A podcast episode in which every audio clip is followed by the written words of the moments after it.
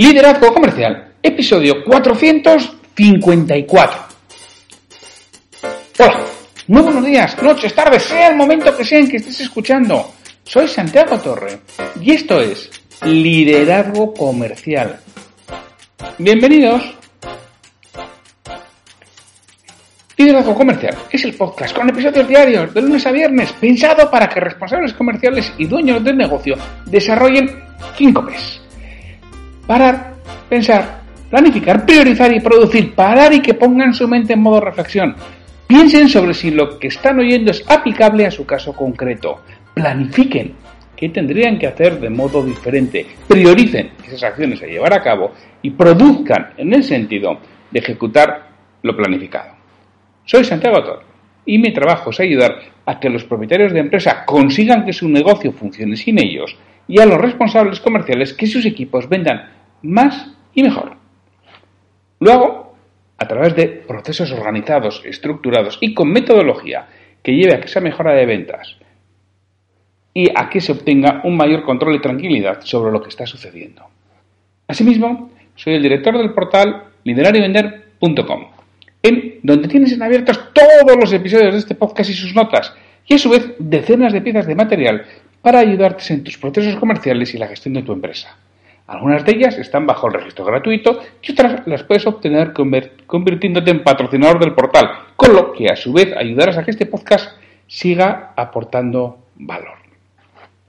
Hoy es el jueves 25 de junio de 2020 y ya sabemos que los jueves nos toca hablar de irracionalmente predecibles, es decir, todos aquellos aspectos que quedan fuera de ese paradigma de mente humana que tenemos racional, lógica, previsible y que nos movemos siempre en función de los intereses que tengamos en unos momentos determinados para intentar hacer ver los negocios, las ventas desde un punto de vista diferente, desde el punto de vista en el que yo entiendo que se toman las decisiones, que es el punto de vista emocional, que indudablemente luego pasa por el tamiz y por el filtro racional. Claro que sí, porque en nuestro discurso comercial, en nuestra comunicación con nuestro cliente, en nuestra interlocución con él, lo que tendremos es que hablar a su cerebro primitivo, ese cerebro reptiliano de supervivencia, tendremos que hablar a su cerebro emocional, ese cerebro animal, mamífero, que tiene que es donde realmente se toman las decisiones, ese cerebro racional, que es el que valida lo que el cerebro primitivo y el cerebro mamífero han determinado, que es la parte inconsciente, porque al consciente, de la parte racional, solo nos llegan unas pequeñas cosas y unas pequeñas de las decisiones que tomamos a lo largo del día. Tomamos miles o millones de decisiones a lo largo del día y solo unas poquitas pasan por nuestro cerebro consciente, por nuestro inconsciente todos, ¿eh? Pero claro, es que nuestro cerebro inconsciente funciona muchísimo más rápido que nuestro cerebro consciente. De ahí la importancia de hablar a quien toma la decisión, que es el inconsciente, ese lagarto que tienes ahí dentro, que ese mamífero que también tienes ahí dentro y que ni te enteras la mayoría de, las veces. Bueno, pues hoy voy a contar una historia, una historia relacionada con estos temas, ¿eh? que es sobre el vodka, vodka Smirnov. Y esto lo he leído, ya sabéis que suelo dar las referencias cuando lo tengo y otra vez te digo, pues es que no sé ni de dónde me ha venido. Bueno, pues este sí, porque lo he leído, lo he leído recientemente en Psicología de Ventas de Brian Tracy ya sabéis que es un libro que recomiendo leer. Os cuento lo que nos dice Brian Tracy. Le da un poquito de forma, ¿eh? no, es, literal a lo que dice él, sino que, bueno, basándome en lo que dice, le da un poquito de, forma. Hace algunos años, los distribuidores del Oscar Smirnov intentaron introducir ese producto al mercado de los Estados Unidos. Tuvieron poco éxito. En ese momento, el vodka era considerado no solo una bebida extranjera, sino que una bebida extranjera rusa. La Guerra Fría seguía y los estadounidenses no eran particularmente favorables a ningún producto ruso, especialmente a una nueva forma de licor. La verdad es que los estadounidenses, y más últimamente, son muy poco favorables a cualquier cosa que venga del exterior, y sobre todo cualquier cosa que venga del exterior y no sea, vamos, íntimo amigo de, de ellos. Creo que lo estamos viendo recientemente. Pero fue en mano. No tuvieron resultados. Contrataron a otra consultora. Esta les propuso trabajar sobre su característica única de venta. Finalmente la identificaron. Después de beber Smirnov, nadie podía olerlo en tu aliento. El vodka es una bebida que no deja resto en el aliento, así como el resto de bebidas alcohólicas te dejan ese aliento de alcohol, el vodka no. Instantáneamente crearon una campaña de publicidad alrededor de esta característica única de venta, con dos líneas. Smirnov te quita el aliento y Smirnov te deja sin aliento. De inmediato, Smirnov se convirtió en un producto de 50 millones de dólares y finalmente en uno de 500 millones de dólares. Abrió el mercado para las ventas de podcast, que están ahora extendiendo el billón de dólares al año. Esto cuando Brian Tracy escribía Psicología de Ventas. Al identificar la ventaja competitiva de la bebida, que la gente podía tomar en el almuerzo sin que los compañeros de regreso a, la oficina supieran, fueron capaces de crear un gran éxito de mercado. Entonces, todo esto nos sigue contando Brian Tracy. ¿Cómo podrías describir o colocar tu producto de manera similar? ¿Cuál es tu proposición, tu proposición de ventas única? ¿Quiénes son tus no clientes? ¿Quiénes son las personas que podrían utilizar tu producto o servicio pero no compran ni a ti ni a tus competidores? Estas son las personas que no están siquiera en el mercado. En realidad, los no clientes son el mercado no descubierto más grande para tus productos o servicios. Si puedes identificarlo y encontrar una forma de comunicarte con ello, es muy probable que puedas hacer ventas donde no, donde no existen y donde hay poca competencia y resistencia al precio. Bueno, aquí vamos a hacer varios comentarios. En primer lugar, la importancia de abrir mercado nuevo. La importancia de fijarnos en los clientes, o en los no clientes, mejor dicho, pero no en los no clientes nuestros, sino en los no clientes del producto o del servicio. Por ejemplo, pues los partidos políticos, ahora estamos en campaña electoral, ya sabéis que yo estoy radicado en Guecho, en Vizcaya, que es dentro del País Vasco en España, en el norte de España, de la comunidad de Euskadi.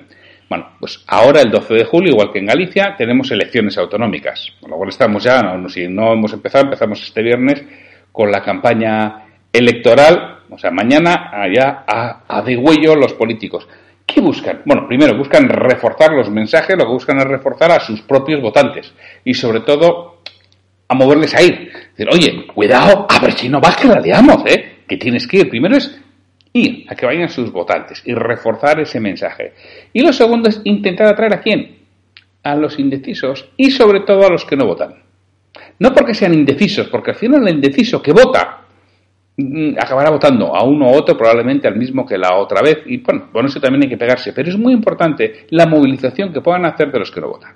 De aquellos que por decisión propia o por lo que fuera han decidido no votar, bueno, hay que intentar llevarles de nuevo a, votar y que sea a ti, ¿no? Pero lo importante es llevarles a votar. ¿Por qué? Porque eso amplía el, el pastel, eso hace la tarta más grande. Y a los políticos les interesa eso de tener una tarta más grande para tener más para repartirse.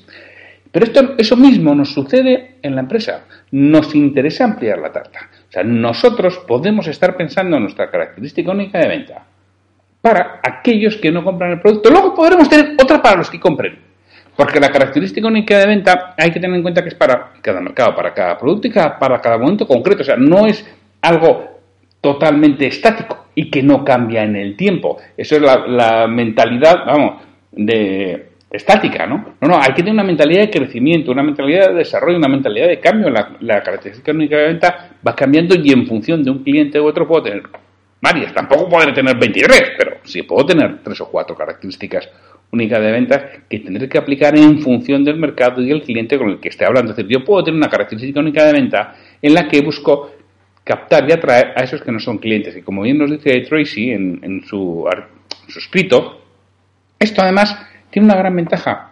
Hay una menor resistencia al precio. Cuando a alguien le cuentas algo que desconocía y le ve utilidad, no pone excesivo problema al precio, porque todo la, aportación es margen para él. o sea, todo para, para, él todo, le estás aportando algo que no tenía. Luego le da mucho valor cuando le has conseguido convencer de que lo pruebe, que lo utilice. Y además no tiene una referencia de precio, no sabe lo que vale. Esto es una de las cosas que yo insisto mucho en los puntos de venta cuando hablo de la importancia de la venta complementaria. Digo, es que la venta complementaria es esencial por varios motivos. Uno es porque nadie compara precios de aquello que no pensaba comprar. Es decir, si yo no pensaba comprar, no tengo un precio en la cabeza, con lo cual no me voy a decidir por el precio. Mientras que si lo pienso comprar, ya, ya tengo claramente un ancla, que es el precio que yo pienso pagar, y moverme de ese ancla puede ser más complejo, a no ser que se me genere una gran ilusión y, una, muchísimas ganas, pero eso no es sencillo. En cambio, cuando yo traigo a alguien ya y no lo conocía, ya tiene esas ganas. Por eso es muy importante trabajar con esos no clientes. Repito, luego estarás ampliando el mercado, que vas a beneficiar a otros, sí, seguramente, porque tú los vas a traer al mercado y otros se van a encargar luego de ya una que son compradores, que son consumidores de ese producto, de llevarlos a su terreno. Eso seguramente.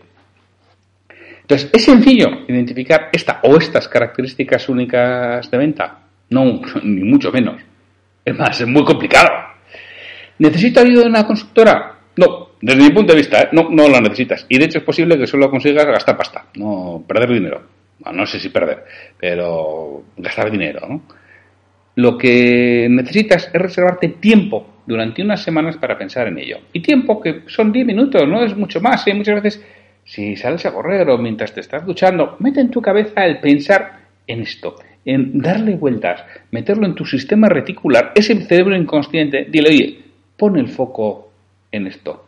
Que es, si tú lo mandas por el foco, ¿se ha sucedido alguna vez? Oye, tú ni sabías lo que era un Peugeot 5008. Y resulta que tu hermano se compró un 5008 y empiezas a ver 5008 por todos los lados. O te rompes un brazo, y empiezas a ver escayolados, vamos, allá para donde vas. O tu mujer está embarazada pero ¿qué pasa? Todo el pueblo embarazado. Bueno, ¿por qué? Porque es activado en tu cerebro una parte que dice que se fije en ese hecho anómalo, en ese, estro, en ese hecho extraordinario, en un hecho que hasta ahora ni te habías enterado. Es más, ves que en tu garaje hay otros 3 5008 que ni te habías enterado, ni los habías visto nunca. ¿no? Bueno, pues esto es lo que, lo que tienes que hacer dedicando estos 10 minutos al día o cada dos días, hasta al día, ser posible durante algunas semanas. Pensar en ello es dile a tu cerebro, de la orden de que se fije en cualquier estímulo externo o interno, porque a veces son internos, pero que se fije en cualquier estímulo que pueda reforzar el tomar una decisión o el ver algo de eso en ese momento determinado. Y al principio ya te digo que no va a surgir nada. Y si surge, como dicen los publicistas, descarta las cuatro o cinco primeras ideas que son evidentes y se las han ocurrido ya a cientos. Y no, no son ni únicas ni geniales, ya te lo aseguro, ni siquiera brillantes. Esas ideas que se te ocurren las primeras. Tras unos cuantos intentos, es posible que te empieces a alumbrar. Es posible que tu cerebro, ese sistema reticular, empiece a ver estímulos y a relacionar esos estímulos con lo que tú estás buscando, con lo cual de ahí viene el alumbramiento, de ahí viene la creatividad, de ahí viene la inspiración, de que previamente le has ordenado a tu cerebro que ponga el foco. Si no le has ordenado a tu cerebro que ponga el foco, vamos, va a pasar por delante de ti y ni te vas a enterar. Entonces, repito, una vez, tras unos cuantos intentos, es el momento de incluir a tu equipo, ir puliendo ideas. ¿Por qué es bueno incluir a tu equipo? Porque mira, la creatividad es exponencial. Cuando pasas de una a dos personas no multiplica por dos, multiplica por más de dos. Y cuando pasas a tres, por más. Y cuando pasas a cuatro y a cinco, también por más. Dicen los expertos que a partir de ahí, a partir de la cinco o la sexta, se aplana la curva del crecimiento exponencial y, e incluso empieza a descender. Es decir, lo ideal para grupos de creatividad es movernos entre 4 y 6 personas. Por debajo de 4 son pocas, por encima de 6 empiezan a ser muchas, depende de las cosas que estemos trabajando, pero en líneas generales esto es lo que dicen los, los expertos, que yo no lo soy, ni mucho menos. Y luego sí, cuando ya lo tengas trabajado con tu equipo, sí que puede ser el momento de que una consultora se eche una mano a dar forma a lo que habéis encontrado y sobre todo con la manera de presentarlo y de escribirlo. Encontrar tu diferencia es clave para poder competir en precio, tal como hemos visto con el ejemplo de, Smirnoff. Pero es que saberla transmitir es casi más importante que conocerla. De nada me vale conocerla si luego la transmisión no es buena. Todos sabemos la importancia del envase en un producto y, y cómo cuenta tu equipo comercial lo que hace, lo que os hace distintos, es el envase del producto o del servicio que ofreces.